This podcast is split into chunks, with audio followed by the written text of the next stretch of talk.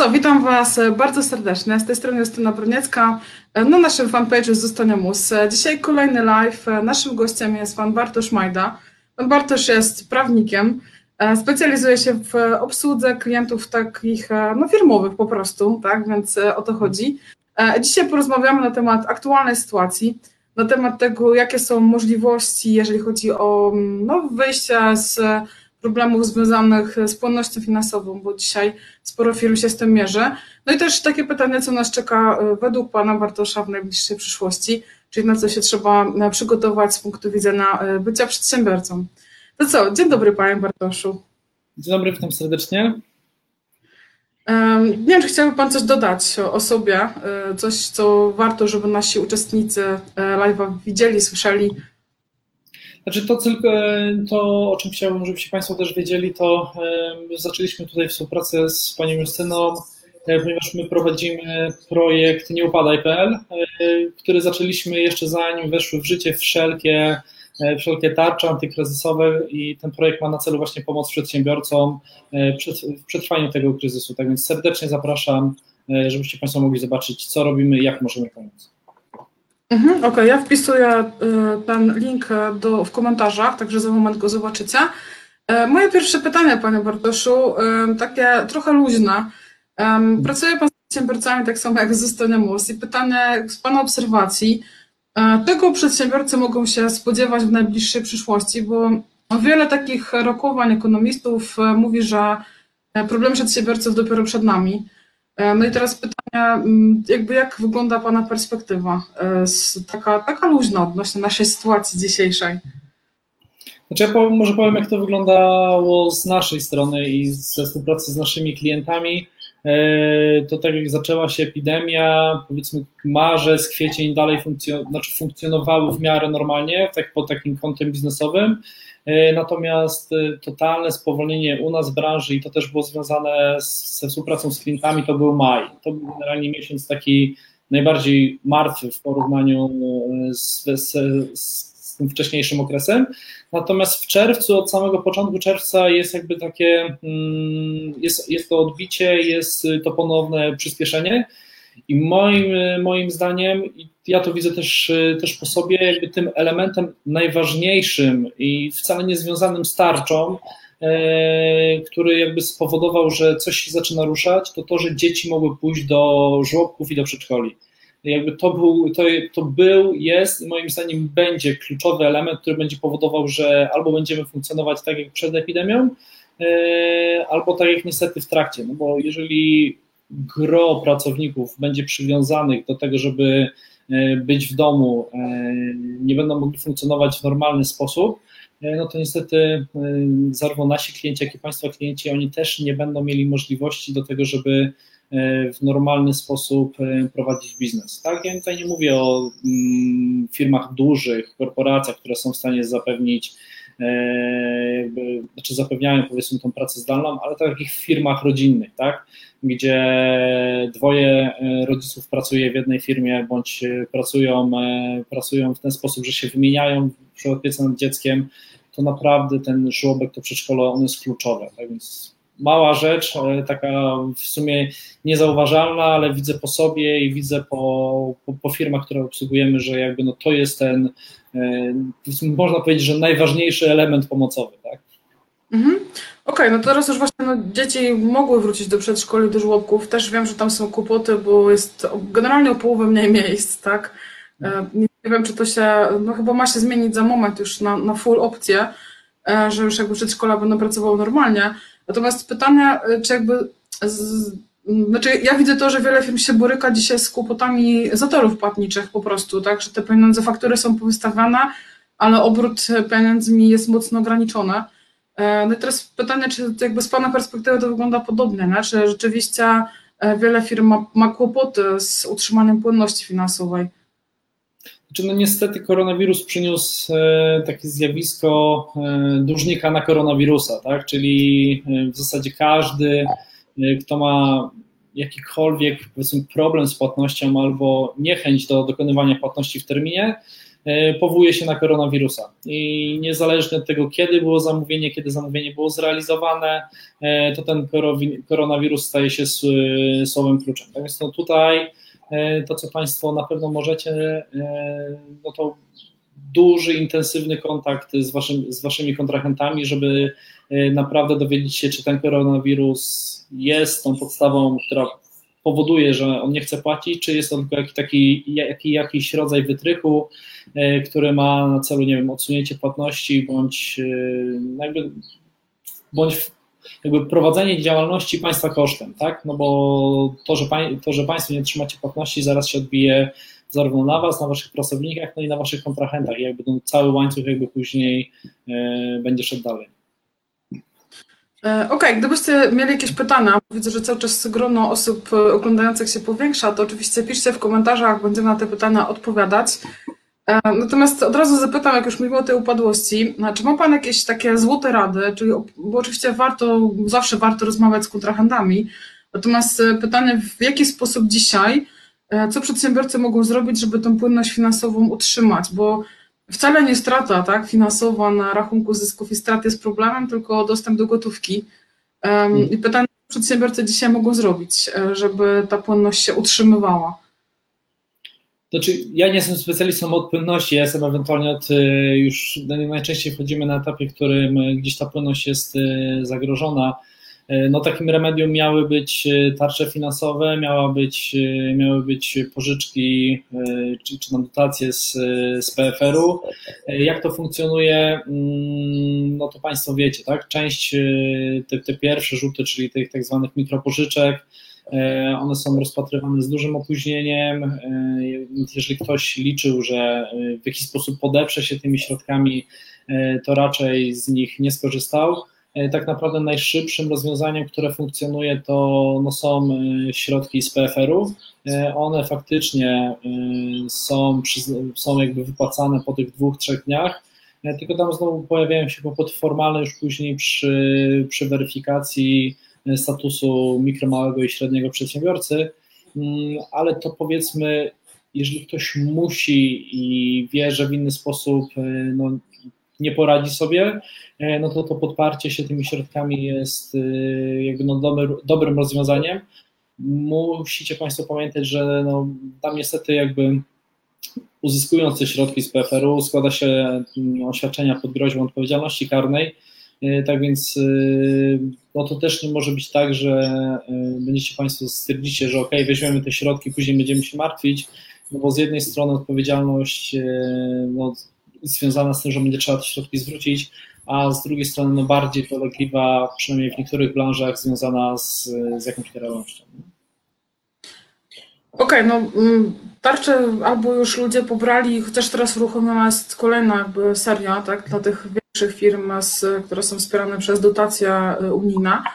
Y, natomiast no oczywiście no, warto rozmawiać z kontrahentami, no, no ale teraz jakby no są sytuacje, kiedy płynność finansowa firma jest mocno zachwiana i jakby, no i jakby czy, czy jest jakieś remedium, co można z tym zrobić, nie? no bo część firm działa normalnie, e, natomiast no, ma kłopoty ze ściąganiem płynności, znaczy ze ściąganiem swoich należności.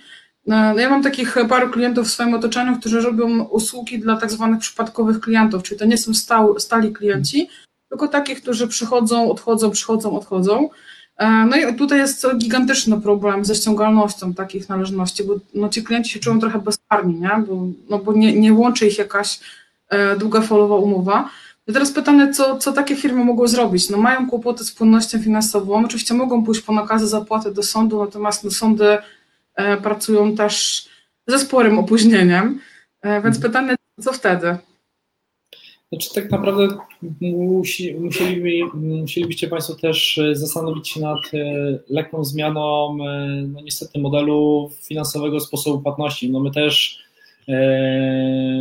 też musieliśmy to u siebie pozmieniać, tak więc więcej, znaczy przy, zmieniliśmy ten model w ten sposób, że pobieramy zaliczki, tak? To, co kiedyś powiedzmy nie było standardem, nie było nam jakby potrzebne, jakby współpracowaliśmy z klientami, bo jakby model mamy tak, że współpracujemy właśnie w większości z firmami rodzinnymi, e, opieraliśmy to na zaufaniu, no ale no zaufanie zaufaniem, no ale w którymś momencie jakby no rachunki każdy swoje musi zapłacić, tak więc no chociażby po to, żeby to minimum jakby kosztów, jakby tą właśnie płynność zapewnić, no to przerzuciliśmy to wszystko na zaliczki, tak? To jest jeden element. Drugi element, no to, o którym Państwo możecie jakby pomyśleć, no to mocne jakby etapowanie realizacji zleceń, tak? Czyli tak zwane płatności częściowe łączone z płatnościami zaliczkowymi, tak więc chodzi o to, żebyście jak najwięcej Państwo na bieżąco dostawali. Więc jakby uciekać od tych elementów związanych właśnie z płatnością na koniec, po odbiorze całości, ale właśnie przewidywać sobie w umowach tam, gdzie się da, żeby to były odbiory jakby częściowe jak najczęściej, nie? W okresach, w zależności od tego, czego to dotyczy, czy to jest realizacja prac remontowych, czy też jakieś usługi, jakieś usługi wszelkie takie możliwe do, do wychwycenia etapy powinny być przez Państwa łapane i fakturowane. Okej, okay, czyli dzielimy, szatkujemy płatności po prostu. A, a co z takim narzędziem jak faktura proforma? Bo część klientów zdecydowała się, że nie będzie wystawiała faktury, tylko fakturę proforma, no żeby nie płacić podatków od wirtualnych przychodów, tak no bo w przypadku działalności gospodarczej często się ludzie rozliczają kasowo, czyli płacą podatki od fizycznie otrzymanej gotówki, Natomiast w przypadku spółek ogromna większość rozlicza się memoriałowo, czyli po dacie sprzedaży, tak? Czyli że na fakturze nie data maj, no to podatek będzie do zapłacenia w czerwcu, nawet jeśli pieniędzy nie ma. Tak? I bardzo wiele ludzi się zdecydowało się na faktury pro forma. I teraz pytanie, czy Pana zdaniem to jest dobre rozwiązanie, nie? bo to ja też mam takie dwojakie zdanie na ten temat.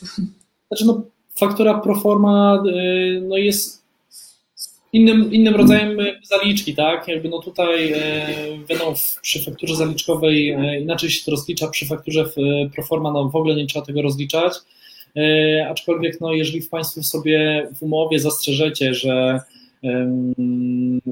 rozpoczęcie świadczenia uzależnione jest od zapłaty zaliczki, czy też faktury proforma, no to później Państwa księgowość nie powinna mieć problemu z tym, żeby jakby uznać, że tej płatności nie ma, tak? No bo jeżeli start świadczenia zaczyna się od zapłaty tej faktury zaliczki, no to jeżeli ona nie będzie zapłacona, to też z tego tytułu nie będzie, nie będzie, nie powstanie u Państwa dochód, ponieważ będziecie mogli jakby po określonym dniu, który sobie ustalicie, w umowie, jakby tej umowy odstąpić, tak więc będzie to traktowane jako, jako zdarzenie, które nie nastąpiło nigdy.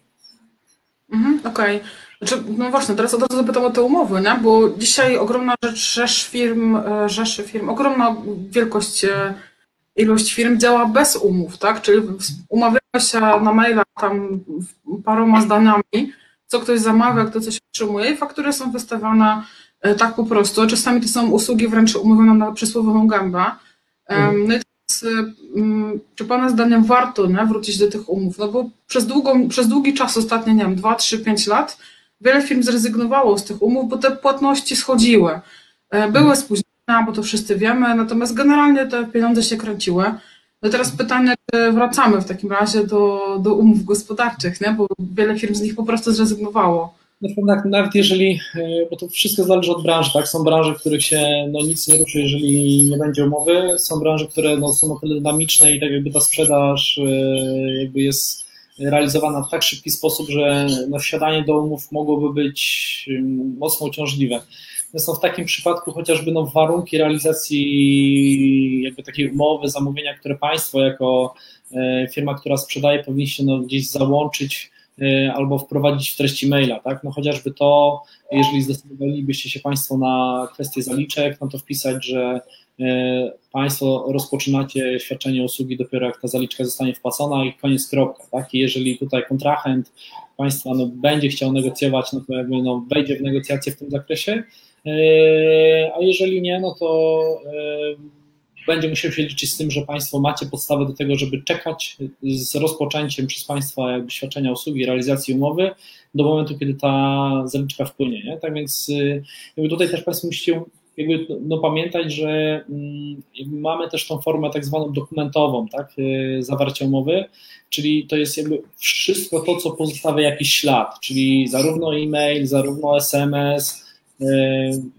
nawet rozmowa na Facebooku, na Messengerze, na Whatsappie, to wszystko jest elementem potwierdzającym, że Państwo zawarliście umowy i że jakieś warunki tej umowy są zawarte. Nie? Tak więc jeżeli na początku współpracy, na początku zamówienia Państwo określicie, że Państwo OK, realizujecie, ale pod warunkiem, że wchodzi zaliczka, no to to jest wiążące dla drugiej strony, chyba że wejdzie państwa, z Państwem jakby w polemikę, w negocjacje w tym zakresie. Mhm, Okej, no dobra, no to teraz jakby załóżmy trochę bardziej czarny scenariusz, czyli jakby no uzyskaliśmy wszystkie te, czy skorzystaliśmy z wszystkich tych opcji, odsunęliśmy koszty stałe, bo jakby to jest taka nasza porada, żeby na dzień dzisiejszy, kiedy mamy bardzo niestabilną sytuację, to możliwie bardzo odsunąć albo obniżyć koszty stałe. I to się da, tak? Bo najczęściej koszty stałe to są koszty lokalu i wbrew wszystkiemu e, temu, co piszą w internecie, to mnóstwo właścicieli lokali dzisiaj chce się dogadać, chce się porozumieć, bo woli mieć najemca niż e, nowego, co w, w obliczu aktualnej sytuacji pracy w domu może być kłopotliwe. Z drugiej strony wszystkie leasingi, banki też są skore do rozmów, żeby te płatności albo dzielić na mniejsze, albo odsuwać w czasie. E, bo też jest mi, się prościej dogadać niż e, iść do windykacji po prostu. E, no, to takie nasze, nasze porady, żeby koszty stałe albo obniżać, albo odsuwać w czasie, bo ta sytuacja, mam nadzieję, wróci po kilku miesiącach do w miarę stabilnej sytuacji. Natomiast no, może się zdarzyć tak, że rzeczywiście no, płynność finansowa jest mocno zachwiana i nie widać za bardzo perspektyw, żeby sobie z tym poradzić. No i tutaj są takie narzędzia jak restrukturyzacja i upadłość. No i pytanie, w jakim momencie z Pana perspektywy warto e, spojrzeć w tamtym kierunku? No, warto zobaczyć, kiedy e, trzeba sięgnąć po restrukturyzację bądź w najczarniejszym scenariuszu upadłość. Mhm. Znaczy, tu musicie Państwo jakby, no, no właśnie tak jak e, Pani, pani zaczęła, no, najczarniejszy scenariusz, czyli upadłość, e, czyli już naprawdę jest tak źle i nie ma perspektyw, że nie widzicie Państwo szansy na ratowanie biznesu. I tutaj e, w zależności od tego, czy Państwo prowadzicie działalność w formie jednoosobowej, działalności gospodarczej, czy w formie spółki, no tutaj e, jakby no, ta różnica jest taka, że w przypadku spółek no musicie Państwo pilnować tego terminu na złożenie wniosku o ogłoszenie upadłość. Musicie Państwo pamiętać, że jakby wiąże się z jakby to dotrzymanie tego 30-dniowego terminu na złożenie wniosku o upadłość E, z tym, żeby albo będziecie odpowiadać majątkiem osobistym, albo nie za zobowiązania spółki, e, które powstały. E, I tutaj też w przypadku spółek musicie Państwo pamiętać, że jeżeli będziecie składali wniosek o upadłość, no to on, ta upadłość będzie miała na celu spłatę wierzycieli w jak najwyższym stopniu, tak? czyli upełnienie majątku, jakby wyzbycie się wszystkiego, byleby tylko tych wierzycieli zaspokoić. Natomiast jeżeli prowadzicie Państwo działalność jednoosobową, jesteście osobą fizyczną, no to to postępowanie gdzieś będzie miało e, na celu przede wszystkim oddłużenie państwa, tak więc jest jakby to, e, to postępowanie upadłościowe jest jakby taką szansą na nowy start. E, natomiast w przypadku restrukturyzacji, no to Tutaj to postępowanie ma na celu zapewnienie Państwa spokoju, tak? E, dacie e, i uzyskanie jakby takiego oddechu, e, to ma na celu dalsze prowadzenie działalności, czyli jeżeli Państwo wiecie, macie Państwo działalność sezonową, no tutaj no przede wszystkim, tak jak już rozmawialiśmy wiele razy, no to branża turystyczna, eventowa, tak? Powoli zaczyna się w tych branżach ruch, Jakie będą wakacje najbliższe, to, to branża turystyczna dopiero e, zobaczy. Wiadomo, że są e, coraz to ciekawsze oferty. E, jakby plany dopłatowe, znaczy plany, plany związane z dopłatami do wakacji również jakby rządzący tutaj jakby przedstawili. To więc jest jakby szansa, że ta branża sobie ruszy. Tak więc jakby to też powoduje, że jest perspektywa, żeby jakby ta powiedzmy niewypłacalność wdrożąca, która gdzieś jakby na Państwa czyha, w związku z tym, że e, no przez te ostatnie trzy miesiące te branże w ogóle nie miały ruchu, e, że ona zostanie odsunięta w czasie. No i chodzi o to, żeby jakby przy tej restrukturyzacji, przy której jakby no nie ma terminu na złożenie wniosku, ona ma na celu gdzieś uzyskanie takiego spokoju, to znaczy, jeżeli Państwo zawrzecie układ e, z waszymi e, wierzycielami, no to będziecie sobie to zgodnie z układem spłacać. I nie będzie tak, że e, co tydzień, co dwa, później jeszcze częściej będzie przychodził do państwa jakby komornik z nowym zajęciem i gdzieś tam poszukiwał majątku. Bo jakby no, to jest na pewno niekomfortowe, no i nie sprzyja temu prowadzić działalność w jakikolwiek sposób, nie mówiąc już o tym, żeby to była działalność niezakłócona, ale jakby no faktycznie taki układ spowoduje, że ta działalność będzie mogła dalej być prowadzona, tak? Więc nie będą zajmowane Państwu jakby środki na rachunkach bankowych, czyli będziecie Państwo mogli spłacać swoich kontrahentów, opłacać pracowników, realizować inwestycje, tak?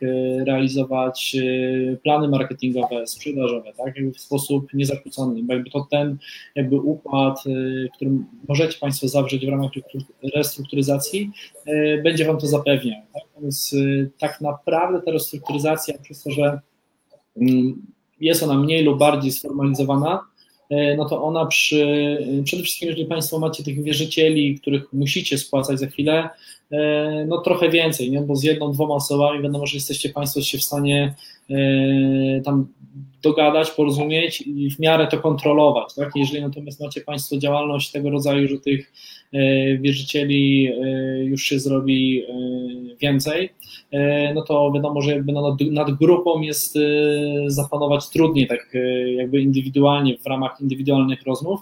Natomiast jeżeli Państwo tej grupie przedstawicie no, wspólny plan, wspólny układ, pokażecie Państwo, że no, to nie jest tak, że chcecie jakby oszukać pewną grupę wierzycieli, spłacać, spłacać innych, że jest jakby tutaj taki element kombinowania, tak, żeby unikać płatności, no to gdzieś ta restrukturyzacja jest o tyle komfortowa, że macie Państwo jakby tutaj wprost pokazane, co zamierzacie uzyskać, na jakich warunkach, w jakim czasie i co na to i każda osoba, jakby każdy wierzyciel biorący udział w takim układzie wie, na co może liczyć w perspektywie no, ściśle określonego czasu, na który się z Państwem umawia. Tak? Więc oczywiście można to zrobić w drodze, można próbować to zrobić w drodze jakby indywidualnych rozmów, ale to wszystko będzie determinowane przede wszystkim przez liczbę osób, który, z którymi musicie Państwo rozmawiać. Okej, okay, czyli jakby mm, idąc po, po schodach, tak, to pierwsze to oczywiście porozumieć się z wierzycielami, um, jakby szatkować płatności, tak, poprzez faktury zaliczkowe czy proformy w zależności od e, pewnie od rodzaju biznesu, e, odsunąć te stałe albo je po prostu maksymalnie obniżyć. E, pewnie wiele firm czeka korektę zatrudnienia. Nie mówię od razu o zwalnianiu, natomiast pewnie weryfikację etatów, e, e, pensji, premii i różnych innych historii. Pewnie wiele firm to czeka w najbliższych tygodniach, tak myślę, bo teraz powoli wszystkie firmy wracają do pracy. No jeżeli to się okaże być nieskuteczne, no to zawsze można sięgnąć po restrukturyzację, która no, powoduje przetrwanie tak, mamy szansę na przetrwanie firmy i mamy spokój taki, że możemy normalnie prowadzić działalność, e, że codziennie komornik nie będzie nam pukał do drzwi. No i w razie czarnego scenariusza, takiego najczarniejszego, no to zawsze mamy upadłość, no, która powoduje, że nie mamy wilczego biletu na całą resztę życia, tylko gdzieś e, możemy w pewnym momencie mieć białą kartkę i zacząć no, od nowa po prostu, tak? Czy też prowadzić biznes, czy, czy pójść do pracy na tak zwany etat. E, panie Bartku, czy jakąś, jakąś złotą radę na koniec chciałby Pan naszym słuchaczom przedstawić? Znaczy może nie złota rada, tylko taka prośba, żebyście Państwo faktycznie z tych elementów, e, których tutaj Pani Strona mm, powiedziała, próbowali korzystać, żeby się nie, nie doprowadzali do takiej sytuacji, do której niestety niektórzy dłużnicy doprowadzają, czyli e, wyprzedają majątek, ukrywają go, przepisują na mamy, żony, córki, inne bliżej nieokreślone osoby, no i później powoduje to, że muszą się, nie wiem, ukrywać, zmienić całkowicie swoje życie, chowają się w szpitalach psychiatrycznych, to naprawdę nie o to chodzi. Jakby no te postępowania, które e, mające na celu jakby danie oddech dłużnikowi, czy w postaci albo restrukturyzacji, albo upadłości, no są dużo lepszym, uczciwszym i bardziej perspektywicznym e, rozwiązaniem, aniżeli takie mogące, no powiedzmy, dawać szybkie efekty, mm, działania mające na celu ukrycie majątku, ale w dłuższej perspektywie yy, no, to nie spowoduje, że, że ten dług przestanie na Państwu ciążyć. Nie? Mhm. Okej, okay. to co, ja na koniec mam dla Was taką informację. Razem z kancelarią pana Bartosza przygotowaliśmy całą serię produktów, czy właściwie e, pan Bartosz ze swoimi współpracownikami przygotował. Nazywaliśmy to firma w kryzysie. Będziecie tam informacje o tym, jak przeprowadzić restrukturyzację, upadłość, zarówno dla spółek, jak i dla osób, które prowadzą działalność gospodarczą. Gdyby ktoś potrzebował pomocy w skorzystaniu z tarczy, czy też e, w rozmowach takich jeszcze e, przedrestrukturyzacyjnych, tak, z naszymi kontrahentami, to też możecie zgłosić się do, o pomoc jakby do, do kancelarii. E, Puszczam Wam link. Tutaj znajdziecie promocyjną ofertę, e, także Zustoniemus promocja e, webinarowa, tak sobie ją nazwaliśmy. E, Tam dos- dostaniecie zniżkę, więc jeżeli ktoś jest zainteresowany, to zapraszamy. Ja bardzo dziękuję Panu Barto- Bartoszowi za przyjęcie zaproszenia, za podzielenie się z nami, no myślę, że wartościową wiedzą, szczególnie teraz. I pewnie nie- niedługo będziemy mieli okazję znowu się słyszeć. Dobra, dziękuję bardzo za zaproszenie. Mam nadzieję, że będziecie Państwo mogli skorzystać z czegoś, co dzisiaj powiedziałem. E, A jeżeli nie, to na pewno wiele jakby materiałów również Państwo e, będziecie w stanie znaleźć. Dziękuję. Dziękuję bardzo za uwagę. Do usłyszenia.